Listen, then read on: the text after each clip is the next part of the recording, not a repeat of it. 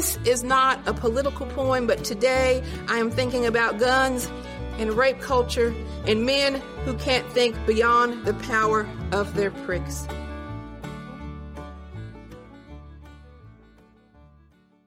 Hey y'all, that what you just heard in the intro was a sample of Crystal Wilkinson reading some of the poetry in her new book, Perfect Black, which we talked to her about in this episode today. I'm very excited for y'all to hear it. It's a fantastic interview. In fact, one of my favorites. Uh, but first, Big John, been a hell of a week. Uh, I do have to share this one weird story with you, and you're probably going to roll your eyes at this, but I had a dream last night that you and I got arrested because we had three trash bags full of weed in your car. And I don't know where we were. I don't know if it was in West Virginia or wherever, but the only other detail I really remember from the dream is that the police officer, in the act of handcuffing us, looked at us and said, Oh, by the way, I don't believe in the vaccine. uh, honestly, I mean, uh, I, look the the bags of pot thing doesn't make any sense, but the other probably does. Yeah, I would. I'd say so for sure. For and, and if it was in Virginia, well, no, it wouldn't still be legal because that's way too much. That's way marijuana. too. Yeah, that's not. I don't think that's going to be legal anywhere. Yeah, they're not gonna. They're not gonna let that slide. Anyway, I was. I wanted to ask you. But what if question. you're throwing it out? like what? I thought it was lawn trimmings.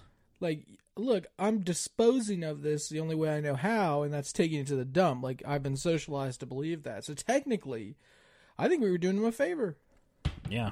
Well, obviously, we are good citizens of our mm-hmm. community, and yep. that's that's how it's reflected in our dreams. Sure. What I wanted to ask you, in this kind of intro thing here, was I was having a discussion this past weekend with my wife Kristen and her brother my brother in law, Clay, about the meaning behind three words. Okay. Bub, Bubba, and Bubby.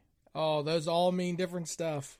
They do, uh, right? Okay, so I want you to, because I, I have my own opinions on it. I want to hear from you before I tell you mine what each one of them and and their connotation means. So bub, bubba, and bubby. Now they're all, in my opinion, used to address people, but yeah, yeah, definitely.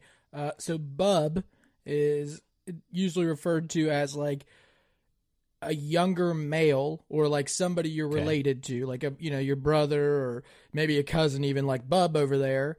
Uh, I guess it could be a really close friend too. Uh, okay. What were the other two? Remind me. Bubba and Bubby. Bubby reminds me of a grandma. Wow. Yeah. Interesting. Reminds me of like uh, yeah, that reminds me of a grandma. And then Bubba, I think that could mean two things. Maybe you call your grandpa that, but also Bubba has that like connotation of like um like old Bubba over there, like a guy like maybe you're not fully aware of who they are, but maybe it's like a big burly dude. That's Bubba over there. Okay.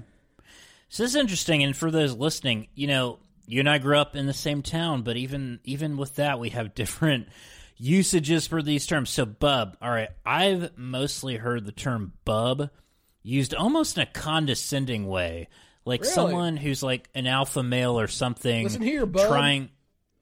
Well, well, not like listen here, bub, but like, oh, okay, bub.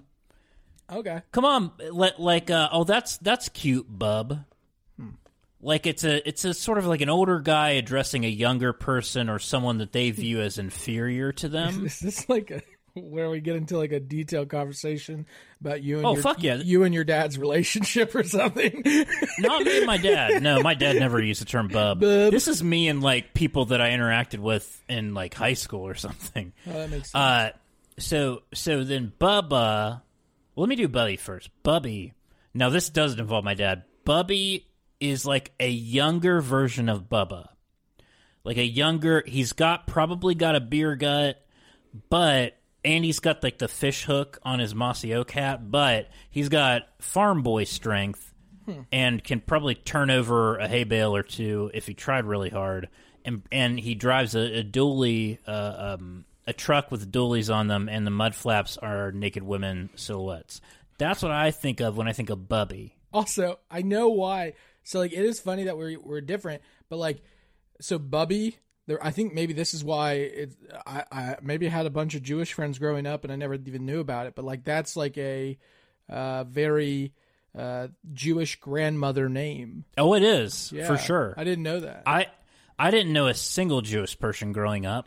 I, I So- don't, I don't know. Maybe I just watched a lot of Adam Sandler movies and like, because he always Well- talks about like how he always gets portrayed as like the Jewish guy, and like I'm sure he said that in his movies. Maybe that's what it was. It might have been. I literally did not know a single Jewish person growing up in Parkersburg, West Virginia. I didn't know many. But you are right. Like I, I have definitely heard that. I just but didn't- in our I didn't realize it. Yeah. no, I mean no, it's fair. In our context, though, Bubby, at least for me, referred to that Bubba was sort of an older Bubby, and Bubba was kind of a almost a term of endearment and respect that you bestowed upon an older man, typically who would also have the beer gut and you know the truck with the dualies and everything, but he'd be kind of like the guy that would be sitting in a recliner with a maybe like a Miller Lite or eh, you know honestly could be even a Miller High Life if I'm being honest. And he would sit there and he'd be the kind of guy that would say boy I tell ya and then rip into like some story from his youth. I think uh I think probably the reason why we have such different I'm starting to think about this now.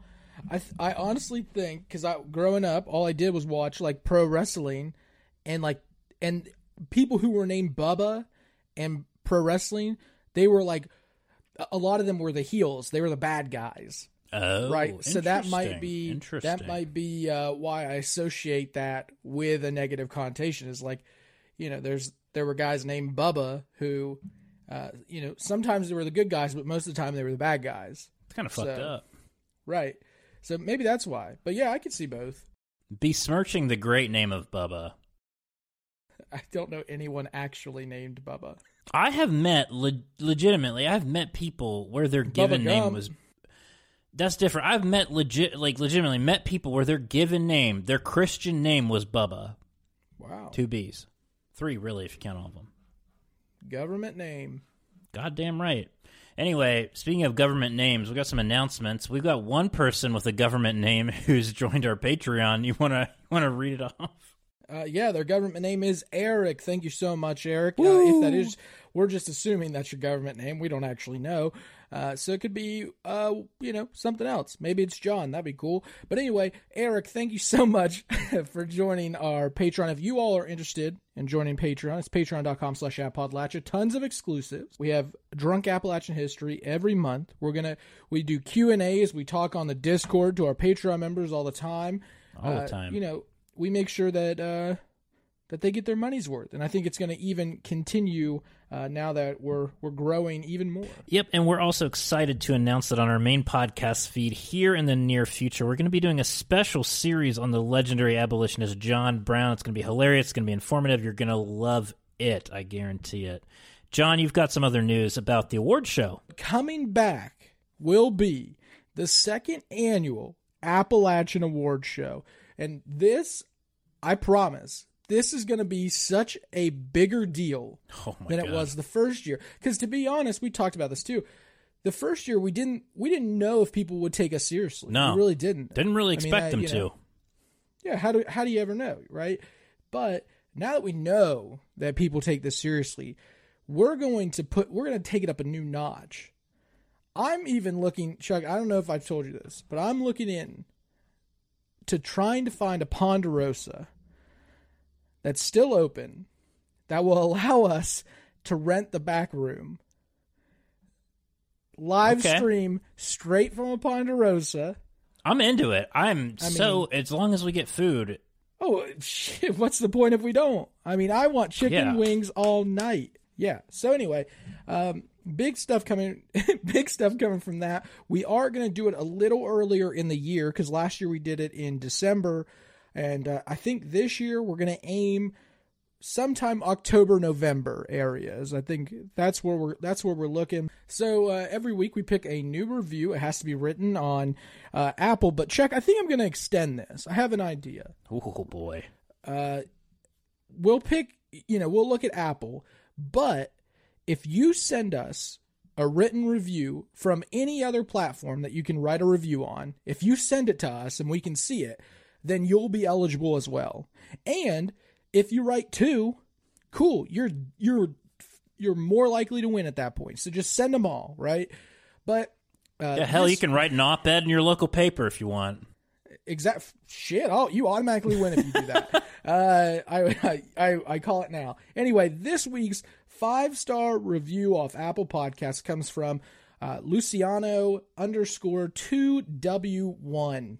Favorite name, favorite Christian name. Yep. Uh, Appalachian enti- or entitlement, Appalachian enlightenment. I uh, that's Uh, that would take on a whole different meaning. That seems like a fucking oxymoron. Uh, Appalachian en- Enlightenment. Excellent podcast. I listen every week. Chuck, thank you. Chuck and and John tackle all subjects from politics to the hollers. As a retired military guy who lived away for 20 years, 14 years overseas, that's incredible. I have learned tons about Appalachia and the broader issues facing our communities from this podcast. Tune in. Well, thank you so much, Luciano underscore 2W1. You are this week's winner. DM us and we will get that stuff out to you. The little a little thank you uh, pack. And the other thing we're going to announce this week, we're going to start rolling this out. And this week, I think no better uh, way to do it than this one right here. No better. So we've decided to partner up with different businesses and creators and things like that for a weekly giveaway for our fans because we want you know we want you all to essentially get get some free shit you know? Uh who doesn't? So the way this will work this week is uh, we will post a tweet this tuesday and it's going to be pinned to the top and it'll tell you what's the giveaway which this week will be an audiobook version of mike mallow's book in the country dark. We're going to give that away. All you have to do is you have to Appalachian, Appalachian Award Book of the Year, by the way. that is true. Very good point. All you have to do is retweet that tweet and make sure you're following us on twitter. If you meet those two things you're eligible to win and we'll pick somebody uh, during the next episode and we'll announce it there. Huge. Yeah, great stuff. Those that ends our announcements, but before we get to our main event, our interview, John, I have to tell you about our friends at Cornbread Hemp. All right, and I know what you're. I know what you're thinking. You're gonna want to fast forward through this, but why don't you just wait? Because I have a. You do. You are man. Have you ever just walked past the clearance aisle? no. You do that? No, No, well, I mean, don't. I, I don't. No.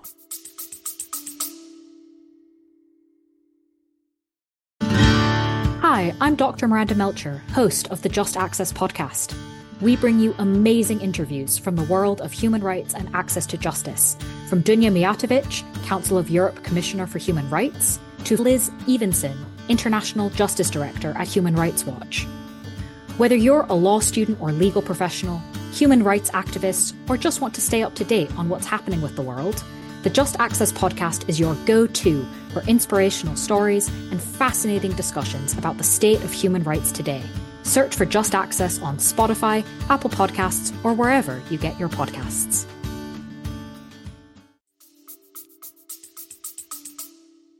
No, you don't walk past it. You stop and you fucking look around. You and do, you that's what this look ad is all about.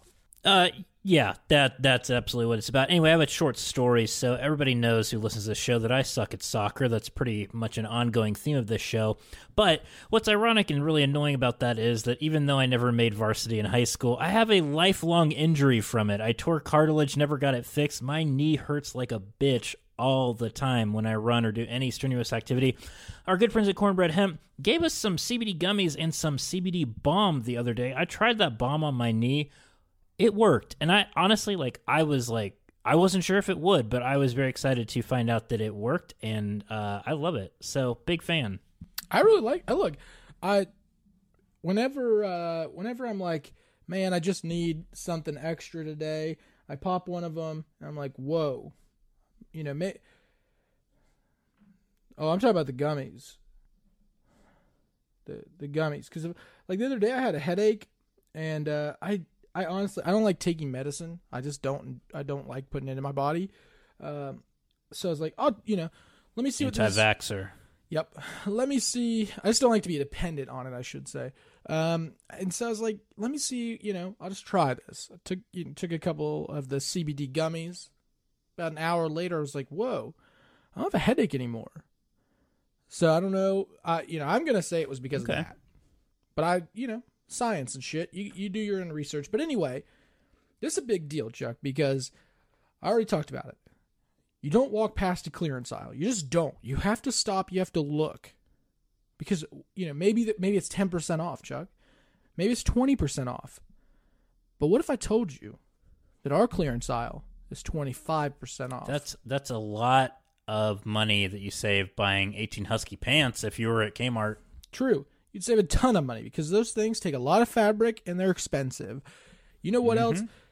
If you're right now, if you're like, man, Chuck and John, they're talking about this CBD shit. I haven't tried it. Well, here's the time. It's now. Yeah.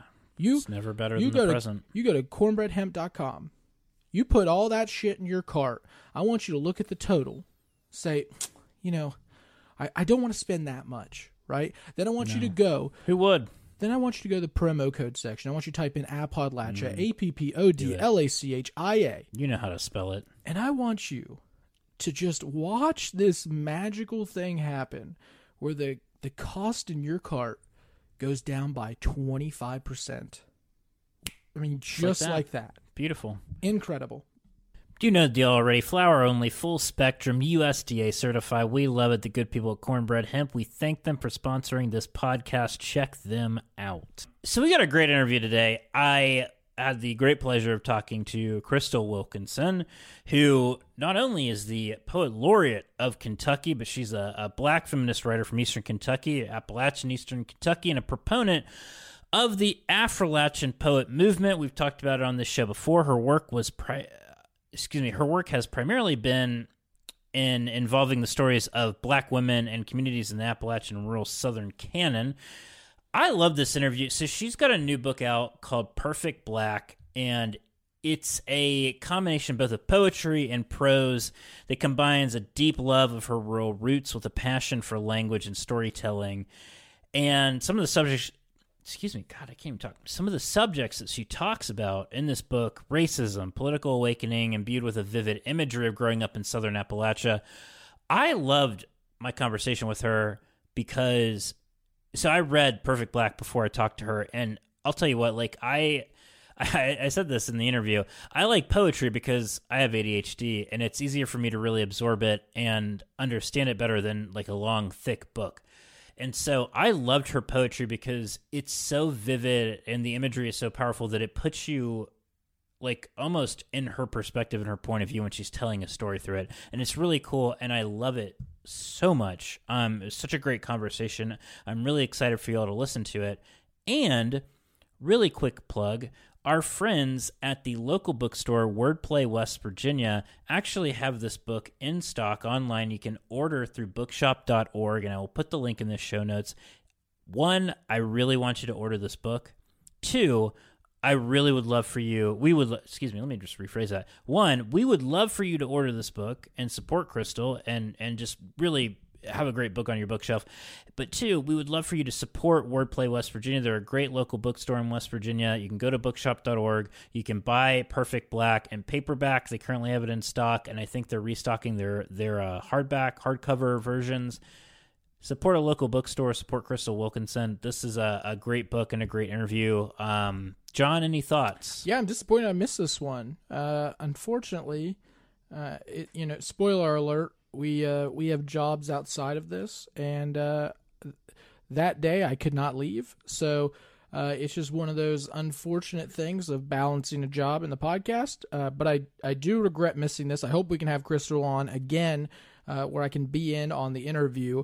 Uh, because she is extremely impressive and in somebody that if you're not familiar with, you need to get familiar with right now. totally agree i love this conversation i think that you all will too so here is our interview with crystal wilkinson What if some days I'll have enough? And what if one day I'll see it off? Will still be out here in a drought? Really excited to talk to you about about your new book. I, I finished reading it, and I was I, I could probably spend like several hours talking to you about it, but I'll try to to be to be good with my time here. One one thing we like to ask people first, though, is a little bit about where you grew up, because you know especially being from Appalachia, it's not a monolith, and everybody kind of has their own story. And so I'm kind of curious about you, like where you grew up and how that maybe influences what you do now. Well, you know, I grew up in a, I'm going to call it a hamlet. Some people would call it a, a holler. I don't ever, it's not a holler proper, but I look, grew up in a Mm-hmm. little place called Indian Creek, Kentucky, um, that is really sort of um, south central Kentucky. So it's not, it's like more in the foothills. It's actually part of the Knobs region. Um, if we're looking at geography, it's part of the Knobs region. Um, and my grandfather was a tobacco farmer. Uh, so we grew up on a little um, tobacco farm there. And uh, I was grandparent raised. And I think that uh, my grandmother was a, a domestic worker in town. And so um, our family was a kind of farming family that did a little bit of everything. So we had a few head of cattle. My grandfather did um, milk for a while uh, and delivered milk to a dairy in Stanford, Kentucky. Um, so 64 acres of land, uh, a big garden, a big corn crop, um, lots of creeks to play in, lots of um, land to sort of roam on that wasn't developed in any kind of way. So, um, my love of of nature and the landscape started early and i think during the period of time that i grew up in or perhaps because of the period of time because i was grandparent raised my grandparents gave me uh, lots of freedom to sort of roam that area. You know i think it was probably safe uh, even during the time that i grew up uh, Mhm. probably a lot safer then than it is might be now but um i'm not sure that if children get to live like that anymore maybe they still do but uh, a total freedom. No worry about kidnapping or being you know whatever. So it was it was great and i think it also stoked my imagination because i didn't have any siblings. So it gave me an opportunity to sort of roam in the woods and sort of imagine um, formulate characters and formulate scenes and um, my husband would say as scared as i am of snakes he can't believe that i ever lived like that but i did That's funny. Yeah, I bet. Um, well, and, and it's clear that like a lot of that early influence comes out in your writing. I'm kind of curious, uh, what compelled you to write poetry, and when did you start? I've always written poetry. You know, uh, poetry was probably my first love, along with um, storytelling. I just, it's not that I ever thought I was, not that I never thought I was good at it. I just never thought I was as good as I thought I should be when I compared Mhm. myself to other poets that I loved. So I just developed that storytelling muscle uh, a little bit more. But poetry's always been an outlet. I've always written poetry every so often.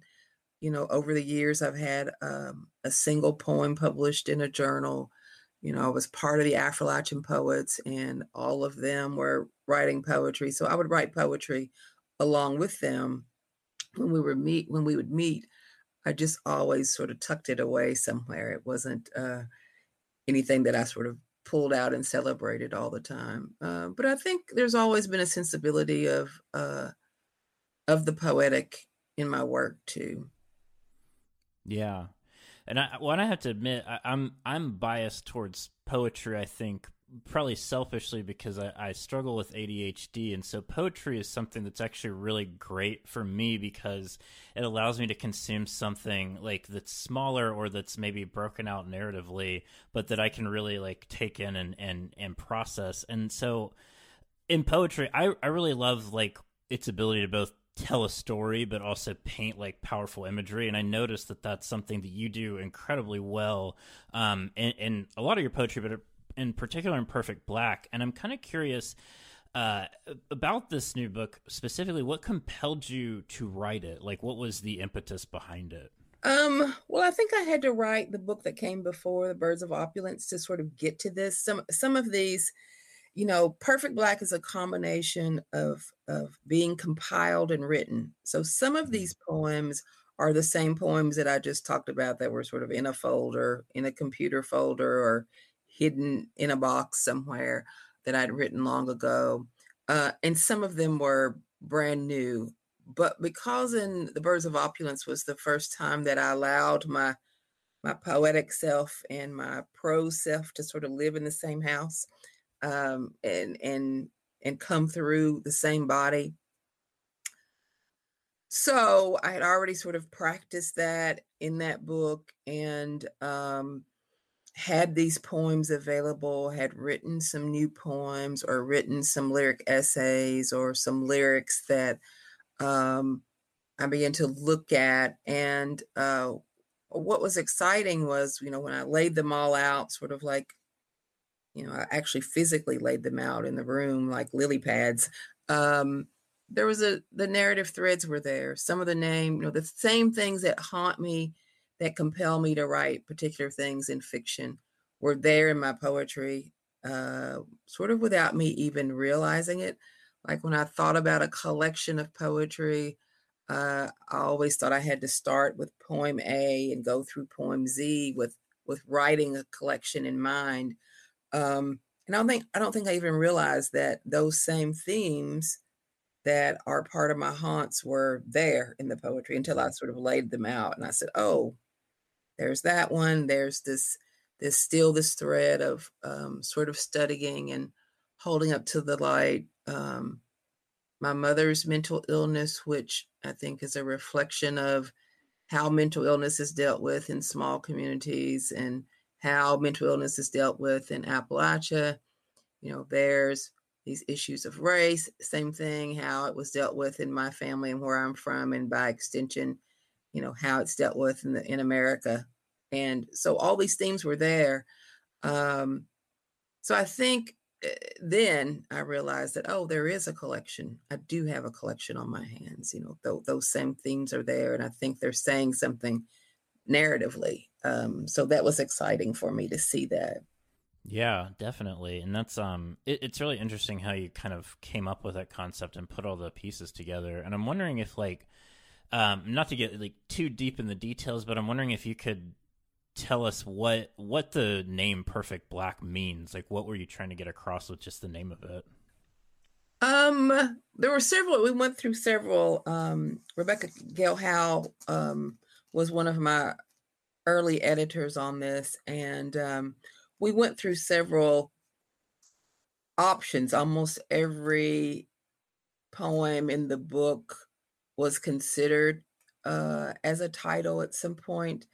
Um, I think we were very careful because it was uh, uh compiled, and so we would kind of go, you know, oh, tobacco, no, that's not it. Uh, the mm-hmm. water witch, no, that's not it. Um, and so when we came upon, and it's not even the title of a poem, but when we came upon the poem, and I started thinking about the themes, I was thinking about both being being black. Um, being fat uh, and being uh, country or being Appalachian, and um, and all how that's been a theme, you know, is the theme uh, of my life, and how uh, at various points in my life it's always been, you know, well, you're from the foothills, so you're not Appalachian enough, you know, you speak with that twang, so you're not black enough. You're not the same black as me. You're not, your body's not perfect because it's not small. And so um, when I came upon that, um, I think it serves almost every theme in the book and, and touches it in some way. And so that's how we came upon the title. Yeah, I love that too. I love that just like that radical ownership of like this is who I am and you know like deal with it kind of thing because it that is a, an experience that I think uh, we've noticed a lot of people have, especially like you're not Appalachian enough, or you're not this enough, or you don't say it right, and you know we've even played into that mistakenly at times as well. Um, you mentioned themes like when i was reading this i i noticed obviously there's a lot of themes like smaller themes um, but one of the one a lot of them i noticed were like it really stuck out to me. Obviously the church is mentioned a lot. You reference family a bunch and also a lot of trauma and racism of course in the black identity. And on the show and in Appalachia, you know, we try to push back against the negative stereotypes and perceptions, but we also try to find line of not being an apologist, right? And acknowledging the problems that do exist. And so one of the stories that you told really stuck out to me, which was, um, I think it was titled Dig, If You Will, the Picture. And in it, you touch on the experience of not just racism, but sexism, sexual harassment, and even rape. And I was hoping you could talk about like that story or just those themes in general and what compelled you to write about about um, well you know that um that piece in particular um, came out of an experience when I was trying to, um, you know, I am like the number one Prince fan. Let me say that, like number one. I should have been like president of his fan club since the time I was 16 year old, years old. I wasn't, but I should have been. And so um, when Prince died, and you know, I'm sort of telling this story backwards, but this is how it happened. When Prince died, um, I got gifts. Like people, all my friends, people who are not even my friends, know uh, how deep my connection uh, is was to him. And so, um, the Oxford American had asked me to write about Prince for its music issue. And so my plan was to write a little something, sort of making fun of myself, like being, you know, 50 and really still being a, a fangirl like so much that I, mm-hmm. you know, collapsed and cried when he when he died. And so um I started trying to to write this essay in a really humorous way. And what happened was I tapped into memories that made me realize exactly why I was the super fan that I was so young. Um, and all of those themes began to to come up and all those things began because you know my um sexual trauma in church had began um you know a little bit earlier than that when i was you know 12 or 13 um that sort of um teasing and sort of sexual predation uh, on the school bus had begun when I when I went to school, and so thinking back on my younger self, all of those things be, began to come out. You know, sort of around thinking about uh, Prince's music and and how I listened to his music at the time. Um, so that's kind of how um, it's it started, and it startled me. Right? Um, it it scared me because I thought, well, you know, if I'm writing fiction I could certainly put some of these things in, but they would be hidden. Um, so this is a, a, lyric essay, which you know the lyric essay is a uh, a sister to to poetry, uh, and I thought, oh wow, you know I'm revealing a lot. Um, I'm not sure if I'm comfortable with this, but it was the truth, and I thought that it might help um, other people, which it did. It's probably um, the piece that I've gotten most sort of private response. Like people will respond to it when they see it on social media, but I've gotten lots and lots of emails from um, young teenagers and women and uh, husbands and partners uh, about about their own experiences uh, in their church, their own experiences um, with with rape and um, predation of, of some kind. So, um, yeah, that's how it came about. And I think that um, some people say I've been called brave for writing it, but I don't think I'm I'm brave. I think that that's sort of the writer's job is to try to come up with a way um, to talk uh, about something so that it's not just trauma porn, but it's it's um, a way, a segue from my own personal experience and extend it out to someone else so that they can see themselves reflected in it. um, and I think that's what's happened with it. And uh, um, at least I hope that has. And and you know, I have proof because people have have um, written me about it. But I think it's important. Um, part of you know, you're talking about Appalachian um, stereotypes, but I think that part of our sense, our sensibility to sort of protect ourselves, uh, to isolate ourselves. Um, there's so much of that that I love, and I still hold uh, dear that sense of being unique and um, surviving and uh, holding on to your heritage and your ways.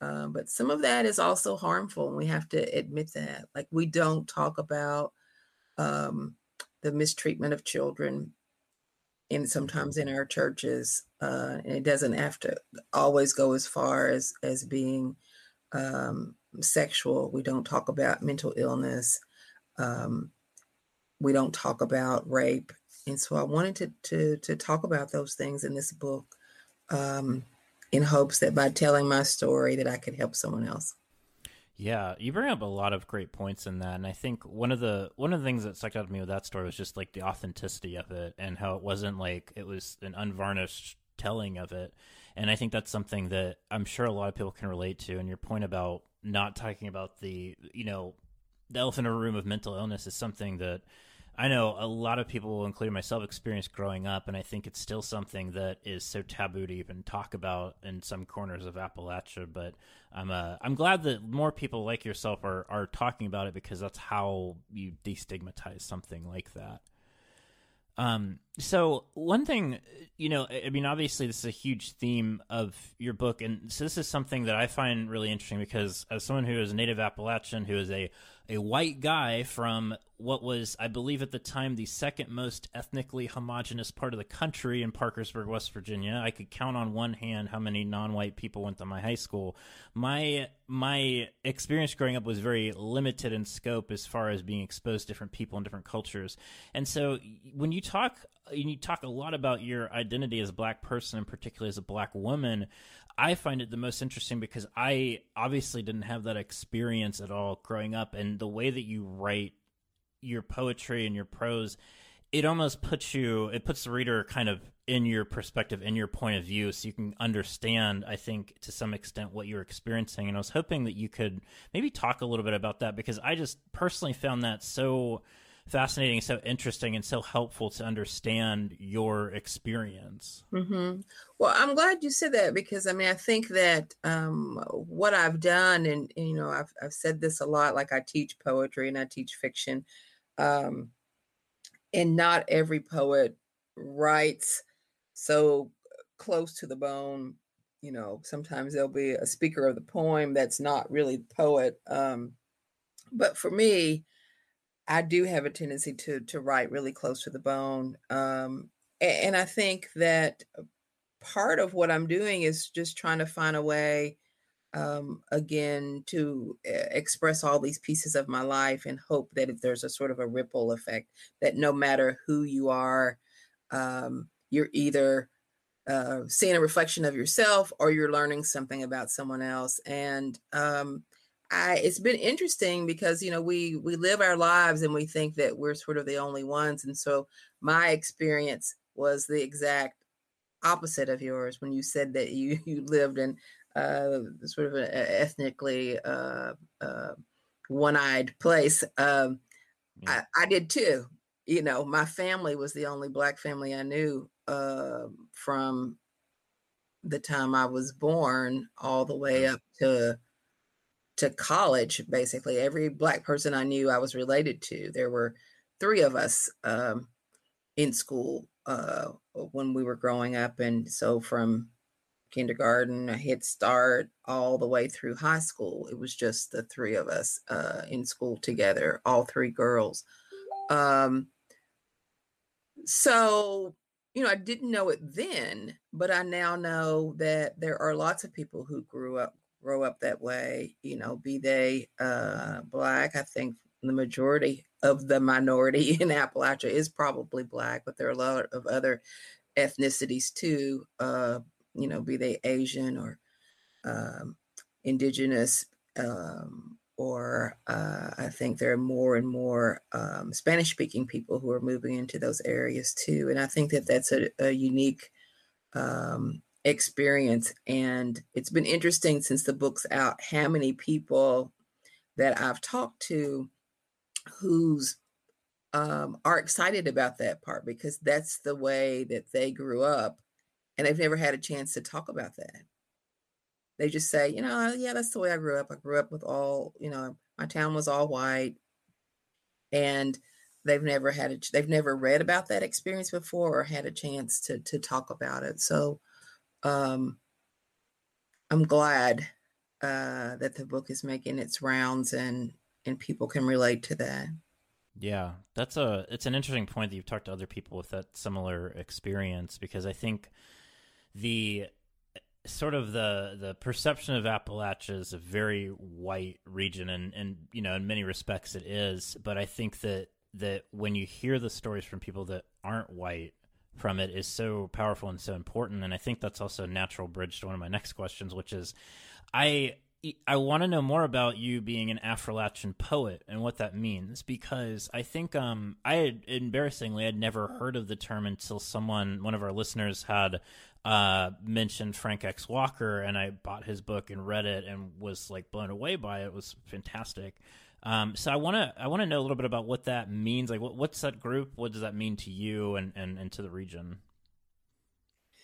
Yeah, I mean, I think it means uh, exactly what you're talking about, sort of, um, I don't know, for lack of a better term, sort of decolonizing the region. You know, when Frank came up with the term uh, Affrilachia, he had looked and you know, I don't maybe if you look in an older dictionary, you can still find it. You know, I uh, did my research and found an older dictionary where I saw it too. But, you know, he went to a reading um, that was billed as you know the best Appalachian writers, and uh, I think Nikky Finney was the only uh, black writer there, and he went, and it was sort of his own sort of. Um, you know, he was being an autodidact because I think he was a, a student at the time, or just just just a little bit beyond being a student. Maybe he had just graduated from UK, um, and he looked the word Appalachia up in it, and it specifically said white people indigenous to the Appalachian region. Mm. Um, and I don't really know if the poem came first or the name of the group um, because he had already started meeting with a small group of writers uh, in the King Cultural Center at uh, University of Kentucky, and um, it just sort of stuck. I mean, he has the poem Affrilachian, and the group was called Affrilachian Poets um, even though everybody wasn't a poet. Um, and I came up on them as uh, I was still working in uh, public relations for city government here in Lexington, and I had uh, had been writing sort of in isolation. And uh, even though Frank and I, our first cousins, are married to each other, and we grew up about thirty minutes, forty five minutes away, towns apart. Um, we never met until really? until then. Yeah, and so um, getting in with that that group was um, filled with affirmation for me. It was a place that I felt like I, I fit in because I had began to to write more and um, to sort of bring my writing out of the closet. I did a lot of professional writing as a as a PR person for the city, but I'd always written stories on the side and written poems on the side. And um, that was the first time where I could sit in a room and I didn't feel like uh, a part of myself wasn't identified. So, you know, I had spent a lot of time going to, I'd started to go, uh, you know, work with Gurney or work with other people when I'd go to some of the Appalachian uh, writers events across um, the region and I could relate. I could relate to the food, I could relate to the culture, I could relate to the way that people spoke, but everybody in the room was white but me.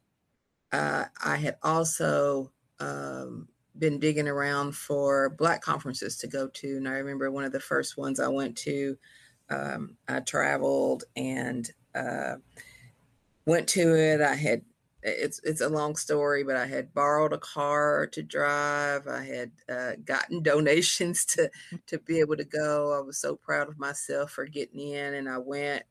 And everybody was black, but there was nobody who was like me. And so as soon as I said something, everybody wanted to know, oh, where are you from? And then, you know, started this ball would start rolling of like, oh, there's black people in Kentucky. Yeah, there's black people in Appalachia. And so um, coming into the fold with the Affrilachian Poets was the first time that I could just sort of talk about the work without having to ask or answer these questions about identity, either out loud, out loud verbally, or you know, sort of in my head, me thinking, mm, I don't know if I really fit here. Mm-hmm. Mm-hmm. Um, so it was the first time I didn't feel like an outsider.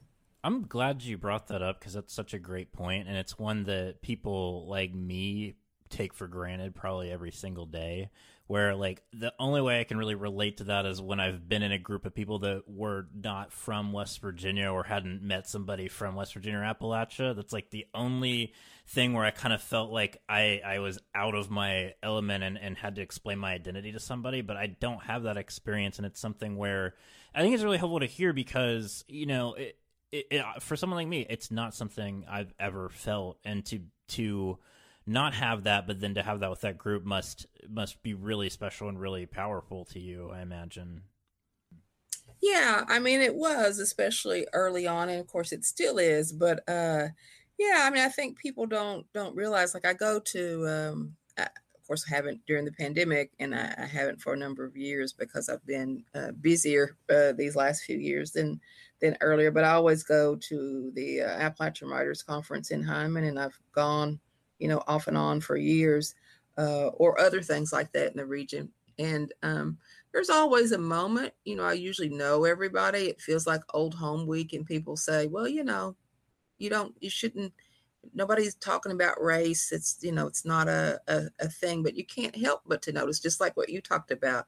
Um, when people bring up certain things, you can't help but to look around and notice that you are the only one in the room because there are certain things that you people can't uh, you can't have have conversations about or you overhear things and you think well do i need to say something about that? Somebody just made uh, a horrible disparaging remark about appalachians. Do i need to say something or am i going to choose my battles? And it's yeah. sort of the same thing about race like uh, do i need to correct this person or just go back to my room and and do what I came here to do. So, um, yeah, you know, when um, a lot of things were going on um, with the, sort of the the good trouble that people were getting into uh, uh, around um, some of the the ills of the country um, a few uh, months ago well, and of course it's still still ongoing, but when the protests were happening and um, things were going on, um, oh, I just lost my train of thought of where I was going with that. But um, oh, and so somebody asked me to come and do a Black Lives Matter protest in the middle of the pandemic in my hometown, and mm-hmm. um, there were some high school students who were putting together um, a protest um, or at least a stand in. And I was so uh, proud of them that this was happening in my hometown, my all white hometown. Yeah. And so they asked me to come since I was a writer. And I said, mm, uh, you know, I don't know. There's a pandemic going on. And um, they let me in some of the the private groups, Facebook groups, social media groups that they that they had around it. And um, I went in, and it was just really amazing that uh, one, it was amazing that these young people were like, we need to do something. We want to make sure we do something. And it was also amazing that there was another thread of people just going berserk and people saying, and, and then some people that I went to school school with saying things like, we never had any problems here. This that's not that's just people from the city just going off and acting crazy. We never had any problems here at all. Uh, and even I was mentioned at times, and somebody said, "Well, you know, the writer Crystal Wilkinson, she lived here. She never had any problems. Oh my goodness. Her her family was the nicest family. She never had any problems, and um, I think that that's just how how people see their lives and and how you know I don't even know what to say about it, but it was a a big eye opener uh, for me and a big decision of wh- whether I was going to be involved. But I think, you know, as an artist, I think that writing this book was the best thing that I could do for those young people that are there. Absolutely. Yeah. I'm glad that you told that story because that is really interesting to hear. And it's good that the young people, especially where you're from, are are activating, engaged on that. And I think that it's important to have those voices in order to show the people that you just mentioned of like, oh, it never happens here. That yeah, it actually does, and that you you don't get to tell Crystal Wilkinson's story. You know, like that's and oh, people sometimes they they're just disappointing. But it's good to see that, that that's happening though at the same time. Um, I I know that uh, I'm running up on time here, but I did want to mention this because it's a big deal, and I don't want it to go unnoticed. Is that you um, were recently appointed to be the Kentucky Poet Laureate and the first Black woman I think ever to have that role, and I was hoping you could tell us a little bit about that and what that means. Um well, it's huge, right? It's huge in Kentucky. So that sort of recognition and um, that I was talking about earlier, of being sort of recognized uh, and feeling, you know, um, included uh, and not excluded um, is certainly a part of that. It's been a, a, a huge deal for me, particularly because I have sort of witnessed uh, this whole string of poet laureates of of the state, uh, going all the way back to to Mr. Steele. So uh, at least since the 80s, the 90s of witnessing and knowing, being in these, uh, being a young person, and now uh, being in my 50s, but being a young person then, sort of sitting at the feet of all of these poets laureates, George Ella Lyon, um, Sena Naslund, um, you know, like I said, James Still's too many uh, writers to even name, but to have known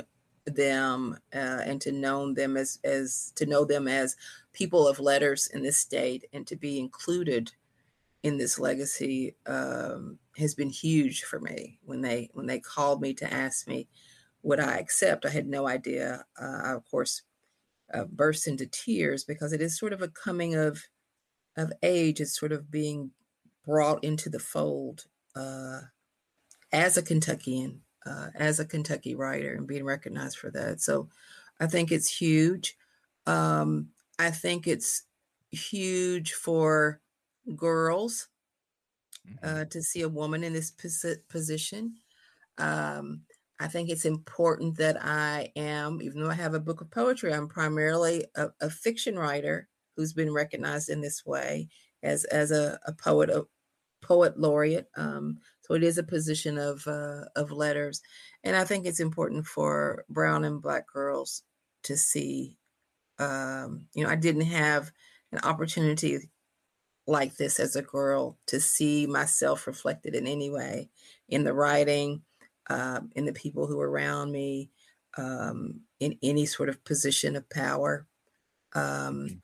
So I hope it's empowering for for young black and brown girls to see me in this position yeah, as absolutely. the first black woman. Mm-hmm. Absolutely. Well, and congratulations, a huge, huge honor and and really impressive. And I think just as a compliment to the your body of work.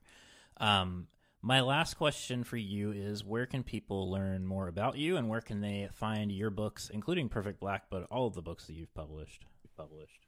Um, probably you, i mean you can find the books uh, anywhere that books are sold you know online or in your go to your local bookstore though uh, mm-hmm, to definitely. get it if you if you have one um, but also on my website uh, crystalewilkinson.net um, there are links there um, to, to purchase all the books. And there's also uh, some links there about me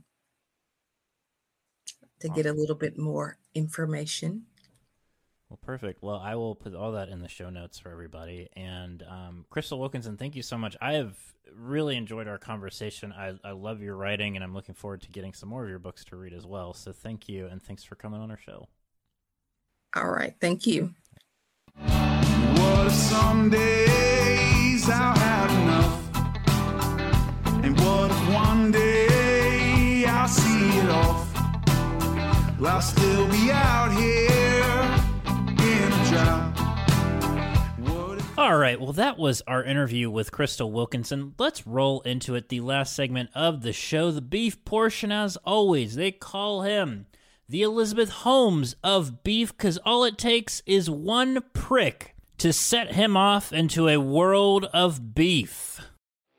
Ladies and gentlemen and gender non-binary folks worldwide, we are pleased to present to you the beef-eating mouth of the South coming to you live from a foreclosed Ponderosa back-to-back buffet world champion beef with the Big John.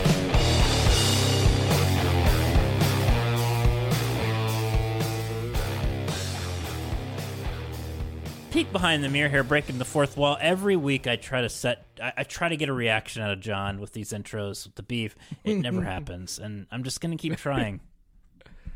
It'll it'll happen. That was clever, I- by the way. One prick. That was fucking clever. I got to be honest with uh, who is Elizabeth Holmes? Elizabeth. Oh my god. All right.